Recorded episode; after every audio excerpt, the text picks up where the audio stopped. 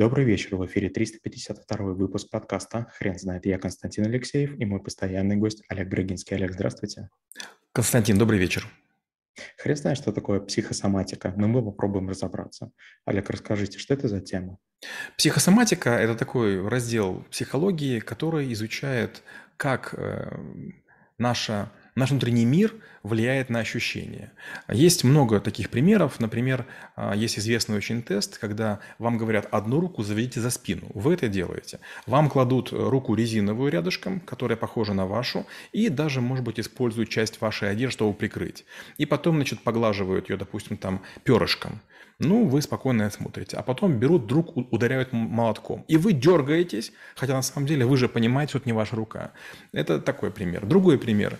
Люди, у которых ампутированы конечности, они испытывают фантомные боли. То есть у них болят, болит то, чего нет, хотя вроде такого быть не должно. И третий вариант. Иногда люди, которые каким-то образом чем-то удручены, огорчены, разочарованы, обеспокоены, они начинают заболевать. И опять же, это может доходить до крайних ситуаций. Есть такой термин, называется лебединая смерть, когда умирает один человек, и второй очень быстро угасает. Есть даже птичка такая, когда как бы, а, из пары одна умирает, вторая моментально. И такое якобы есть у лебедей, лично я не знаю. Но буквально недавно э, я столкнулся с тем, что жена пережила мужа буквально на 72 часа. И вот именно вот она отказалась есть, пить, она вот возле него сидела, херела, и как абсолютно здоровая женщина, да, возраст, но умерла. Первая история, кажется, связана с э, рефлекторной моторикой. А, Олег, а расскажите, пожалуйста, а что это за функция такая а, у человека и как давно она появилась? Мне кажется, что у нас были рефлексы, которые должны были нас оберегать. И мы жили в очень такой негативной среде, а, которая была опасна. Мы могли отравиться, мы могли упасть, нас могли укусить, и поэтому тревожность была естественной частью нашего выживания. Мы должны были реагировать чуть быстрее, чем наши враги. Очень часто антилопы успевают увернуться от крайне быстрого гепарда. Или, например, бывает такое, что буйвол успевает быстрее дернуть а, морду на водопое, быстрее, чем их пытаются укусить крокодил.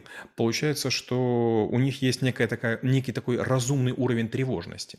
Теперь возьмем нас. Мы очень быстро эволюционируем, быстрее, чем это разумно. Мы еще, по сути, внутри те же самые, там, извините, макаки, которые скакали по деревьям, но сегодня мы уже начинаем думать, а не может ли макака, нашим начальником являющийся, нас уволить. Нас еще не уволили, на нас два-три раза накричали, и мы начинаем уже быть грустные, подавленные, потому что как бы чувствуем угрозу. И наоборот, люди, которые лишены таких вот психосоматических проявлений или такого давления, на них кричат, они как с гуся вода, и вдруг они убиваются в начальники. Получается, неправильно настроенная психосоматика, она приводит к тому, что мы играем, может быть, искренне, но неверно. Олег, скажите, пожалуйста, а можно ли заниматься самодиагностированием в этой теме? Трудно сказать. Дело в том, что для того, чтобы заниматься самодиагностикой, надо много знать. Я все время говорю, что есть знания, умения, навыки, потом есть мудрость и потом только мастерство. Мастерство возникает, когда вы можете совершенствовать свои навыки сами, без учителя, без коуча, преподавателя, тренера. И вот на, на уровне мастерства, да, вы, наверное, можете этим заниматься. По сути, многие академики – это люди, которые стоят на вершине как бы вот научной цепочки своей дисциплины. Вот им-то не к кому обратиться, да, если они там великие великие лидеры, великие провидцы, вот тогда, да, они могут многое делать. Олег, расскажите, пожалуйста, о алгоритм поведения при психосоматике. Ну, у нас есть несколько навыков, и обычно у нас идет навык психология, потом обычно идет навык эмоций, и только потом у нас идет навык, о котором мы сейчас записываем подкаст. И я все время говорю следующее, что первое, что нужно сделать, это научиться, как вы правильно сказали, самодиагностике. То есть, почему я сейчас грущу? Знаете, есть такая буддийская притча из серии типа «Ты почему волнуешься? Есть проблема. Ты можешь ее решить? Значит, тогда решай, но не волнуйся. Если не можешь, тогда тоже расслабься, но не волнуйся. Получается, обе развилки к чему ведут? Не волнуйся. Если можешь реагировать, реагируй. Если не можешь, смирись. Но, к сожалению, мы большую часть жизни проводим в опасениях. Есть много индийских таких вот... Э- спикеров, которые говорят следующее, что большую часть жизни мы проводим в состоянии волнения о том, что не случится. То есть мы переживаем, мы находимся в состоянии упреждения, мы находимся в состоянии прыжка, и это нас сильно угнетает. То есть вместо того, чтобы быть улыбчивыми, приветливыми, какими-то пышущими здоровьем, мы бледные, мы серые, мы загнанные, мы мыши, которые, знаете, вот в углу прячут мордочку, надеясь, что если они глазами кого-то не видят, то и их тоже не видно. Олег, скажите, а человек может помочь себе в этом случае сам? Не всегда. В первую очередь, если он умеет самодиагностироваться, то да. Например, вот что греха таить, да, к сожалению, у предпринимателя каждый день есть сложности. И время от времени подкатывает такой страх, что мама не балуй. я, когда чувствую, что прям я теряю здравый рассудок, я про себя думаю, так, стоп, что самое худшее может случиться? Это первый вопрос, который задаю. И обычно, ну да, ты теряешь там бизнес или теряешь там какую-то возможность. Без нее можно выжить? Ну, конечно, можно выжить. То есть ты вдруг понимаешь, что можно потери инкапсулировать. Да, ты потеряешь, допустим, там 100 миллионов рублей. Много? Много. Смертельно? Нет, не смертельно. Олег, скажите, пожалуйста, как вы относитесь к методу, когда человек при психосоматических э, условиях идет на, на лицом на решение проблемы своей. Такие варианты бывают, я тоже этим грешен. Иногда в какое-то вступает безрассудство, какое-то мальчишество, какая-то отчаянность. Знаете, вот как говорят, да, страшнее кошки зверя нет. И вот в этот момент ты начинаешь думать, что ты все сможешь.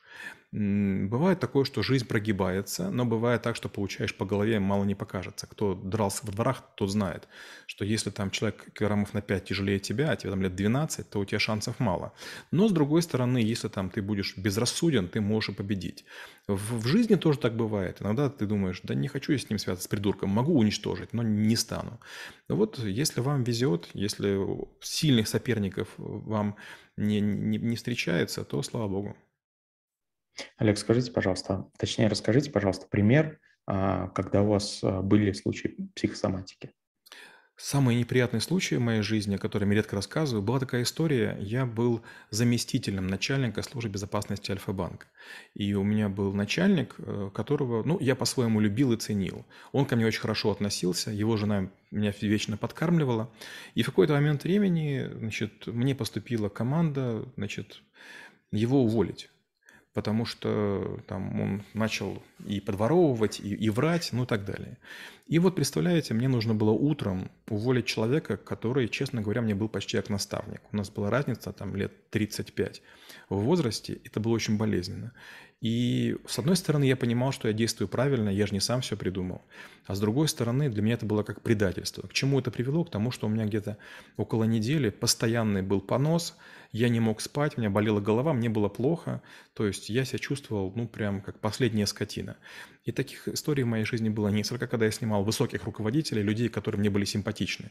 Получается, что команды, которые мне давали или которые я сам вырабатывал для себя, входили в противоречие с моим пониманием честности и так далее. Наверное, если бы я бы это решал, я бы попытался поговорить. Слушай, тебя поймали несколько раз, ты воруешь. Тебя поймали несколько раз, ты соврал. Не делай так больше. Ты же находишься в системе, где очень много контроля. Но нет, в какой-то момент акционеры говорят, типа, мы не готовы мириться, все, увольняй любой ценой. И это, конечно, жуткая история. Олег, спасибо. Теперь на вопрос, что такое психосоматика, будет трудно ответить. Хрен знает.